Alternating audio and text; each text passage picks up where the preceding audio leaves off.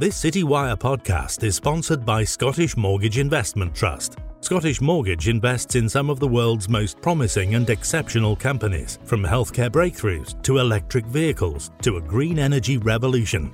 Scottish Mortgage takes stakes in businesses shaping our future economy and society. Scottish Mortgage is considered the flagship trust of Edinburgh-based investment managers Bailey Gifford and is the UK's largest investment trust. As with any investment, please note capital is at risk. To find out more, please visit scottishmortgageit.com. Hello, my name is Christopher Johnson, reporter at Citywire Wealth Manager. I had the opportunity to speak to Daniel Pinto, founder, chairman and CEO of the global investment firm Stanhope Capital Group. We discussed his bullishness on private equity, the impact of inflation on the global economy, whether he believes that the world has entered the beginning of deglobalization, as well as his views on the direction of China and its impact on the rest of the world. I was quite interested in getting your perspective on private equity. So I was reading that last year, private equity on average generated an extra 83 cents per dollar invested since 2017, according to Hamilton Lane. So I just wanted to get your view on investment within private equity and whether you think it's a good tool for the diversification of one's portfolio. Private equity is a very important component in any portfolio if you have time. In other words, obviously you need to be able to sustain the illiquidity that comes with private equity. But if you do have time on your side, then it is obvious that private equity should be part of your portfolio in a meaningful way. Just to give you a sense, the average return of private equity funds in the US over the last 20 years in the world of buyouts have been in the region of 15% per year. So an internal rate of return of 15%. That compares to an average return of the S&P over the last 20 years of 7%. So you get double the return of the public markets if you are able to invest in private equity. And what is even more interesting is that the 15% is the average, but if you look at the top quartile performers in private equity, they are at about 21% returns net of carried interest and the performance fees that are paid to the managers. So you are comparing 21 to 7, and that's quite remarkable. And I don't, you can argue that because a lot of money has been raised in private equity and more money is chasing the same number of deals, perhaps the returns will compress a bit, and perhaps the premium that you get from private equity will narrow down.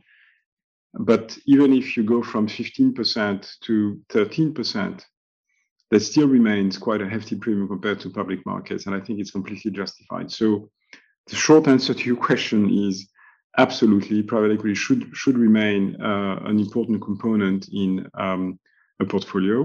And what are your views on the impact of inflation on the global economy and the impact that it's just generally having on everything at the moment? It plays out at the level of the consumers, and I'm talking about citizens in general, who obviously are squeezed because the price of everything goes up. Salaries go up as well, but not necessarily at the same pace as the cost of product and services. So there is a squeeze at the level of consumers. There is a squeeze on the margins of companies, so consumers, but also companies. There is a squeeze on companies in the sense that they buy raw material that is more expensive. And again, not all companies are able to pass on the price increases to their customers. So the margins of corporations are shrinking as a result of that. And it has an impact on the economy in general, because if consumers are squeezed and if corporations are in a position where their margins shrink as a result of inflation, then you have at macro level a situation where the economy is not doing as well and where growth is hampered. I mean, the GDP growth is hampered. Now, the real question is whether we are entering a long period of higher inflation, or whether we are seeing, we have probably a period of 2 or 3 years ahead of us of higher inflation. I tend to be in the second camp. I tend to think that inflation will remain elevated for the next maybe couple of years, but that at some point you'll see the price of commodities coming down. As you know, the spike in the price of commodities has been largely fueled by the war in Ukraine.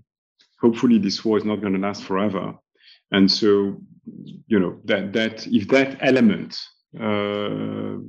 disappears, and I'm not predicting it will disappear anytime soon, but I don't think that in 5 years' time we'll still be at it, if you will.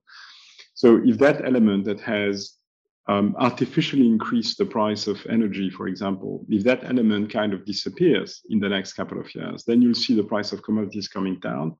And the second element is that the economy has a way of sorting itself out, in the sense that, as I mentioned, the price of commodities the price of goods and services have gone up, reflecting the inflationary pressure that we were discussing.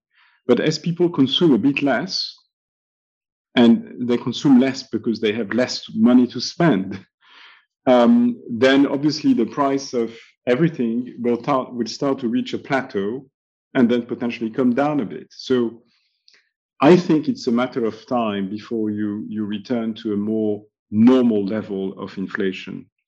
And, what we defined as normal for the last decades has been 2%. The target of all central banks, or most central banks in the world, is 2%. I don't think we'll return to 2% anytime soon, but we might return to 3 or 4% in the next 2 years as GDP growth kind of slows down. And still on the point of inflation, are there kind of any alternative investments that you're looking at which can hedge it during this time, although you still believe that it's, may not be in the long term, but are you having to adapt your strategies to deal with it? So you have several elements that enable you to soften the blow of inflation, not completely eliminate it, but obviously you can have commodities in portfolios, and we discussed it, and it's a form of hedge. You can have, in the world of bonds, you can have inflation-linked bonds. So the value of these bonds does not suffer as much as normal bonds because they move in sync with inflation. So you can have inflation-linked bonds. In the world of equities, you can invest in companies that have pricing power.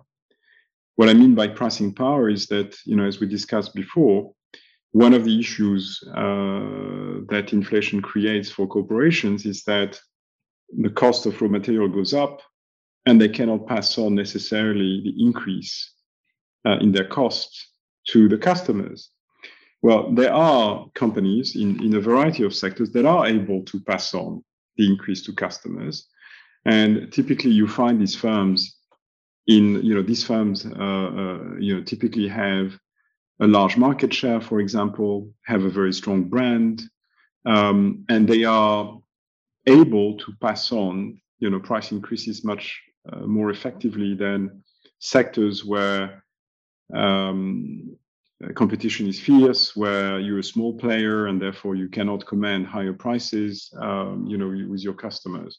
So you need to be cognizant of that need to invest in companies that have pricing power in order to protect your portfolio against inflation. And that's what we've been trying to do. You touched on us possibly entering into a recession. I wanted to get your perspective on that. So many people have those fears and expect that we will do. You said that maybe you're not so sure. So why is that? What are you seeing differently?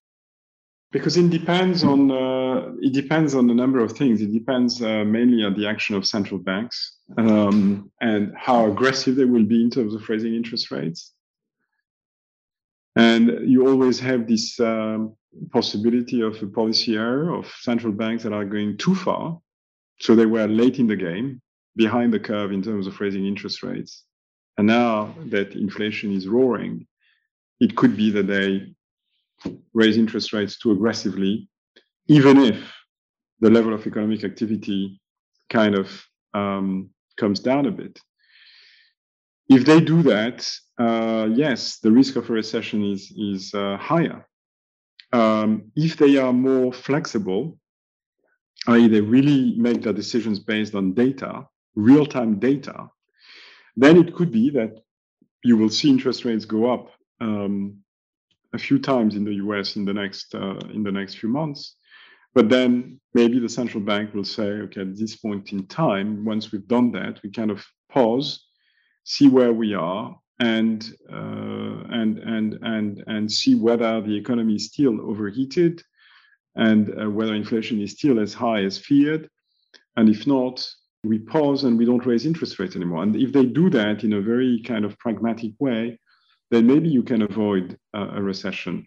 And there's also been a lot of talk about deglobalization and whether that's been accelerated because of the impact of the Russia-Ukraine crisis. Kind of what is your perspective on this movement? And do you think we are in the end of globalization, or is it, are we over-exaggerating? Is it a lot of fear-mongering, or do you think the system will bounce back as soon as, well, once we find resolution with Russia and Ukraine? So I think the world will be less globalized, but I wouldn't go as far as saying the world will be deglobalized. I mean, I think it's very fashionable today to talk about a world that is deglobalized, as if it was the end of globalization. I think we are not there, and I think it won't happen.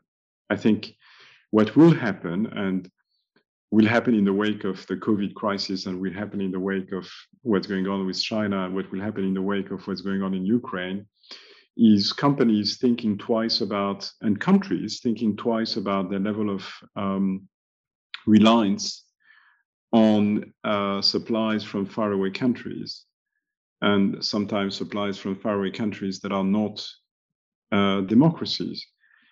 And there will be a tendency for particularly industrial companies to reshore. In fact, we have already seen that to a degree in the last few years, even pre-COVID, but obviously with COVID, it gave new impetus to the reshoring trend, which is basically companies that used to have factories in Asia to benefit from cheaper labor. And these companies weighing the cheaper labor against supply chain issues and saying, well, you know what, we'd rather not have supply chain issues and produce locally, even if it means producing at a higher cost. And so that will undoubtedly happen. It has started to happen, and that's fine. The second thing that will happen is, and that's more linked to the supply of energy and raw materials, the question will be, and that's an issue for countries as opposed to just corporations, the issue will be, do we want to depend on country XYZ? Do we prefer to depend on Russia for the supply of oil or gas? Or do we prefer to depend on Saudi Arabia? Right now, a lot of people seem to believe that it's better to depend on Saudi Arabia than it is to depend on China.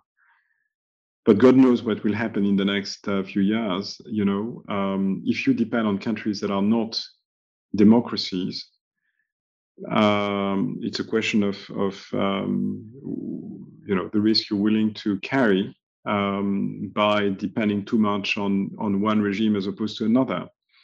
Ultimately, the solution ought to be that renewable energy, which is not necessarily produced by countries that are not democracies, renewable energy should benefit. You have to assume that the urge to create clean energy or to have supplies of clean energy will be even greater than before the Ukraine crisis, but it takes time. And on China, I remember at the beginning of this year, there were many, asset managers doing kind of forums and talks about, the year of the tiger. And it seems to have gone, in the opposite direction with, lockdowns in Shanghai. Bloomberg was reporting that a few US businesses were going to divest completely from China in the next few years. So I just wanted to get your perspective on kind of the long-term trajectory for China. I would say a bit more unstable.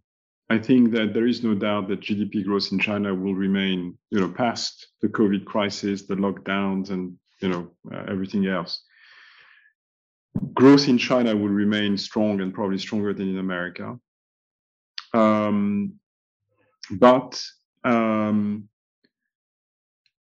Two or three things have happened. First of all, many countries are becoming more skeptical about what it means to depend on China. There is also an issue of security, which, as you have seen, at the point where broadband in this country was going to be delegated to Chinese companies, then you had the government wondering whether it was a safe thing to do from a security standpoint. And lastly, your partners, if you work as a corporation, when you work with Chinese companies and they are formidable, that these companies, depend. Their fate depend almost entirely on the whims of the government, and you can have the CEO of that company disappear one day and not reappear, and that's not ideal. And so, over the last few years, I think the perception that you have of what it means to collaborate and work with China has changed. This Citywire podcast is sponsored by Scottish Mortgage Investment Trust. Scottish Mortgage invests in some of the world's most promising and exceptional companies, from healthcare breakthroughs to electric vehicles to a green energy revolution. Scottish Mortgage takes stakes in businesses shaping our future economy and society. As with any investment, capital is at risk.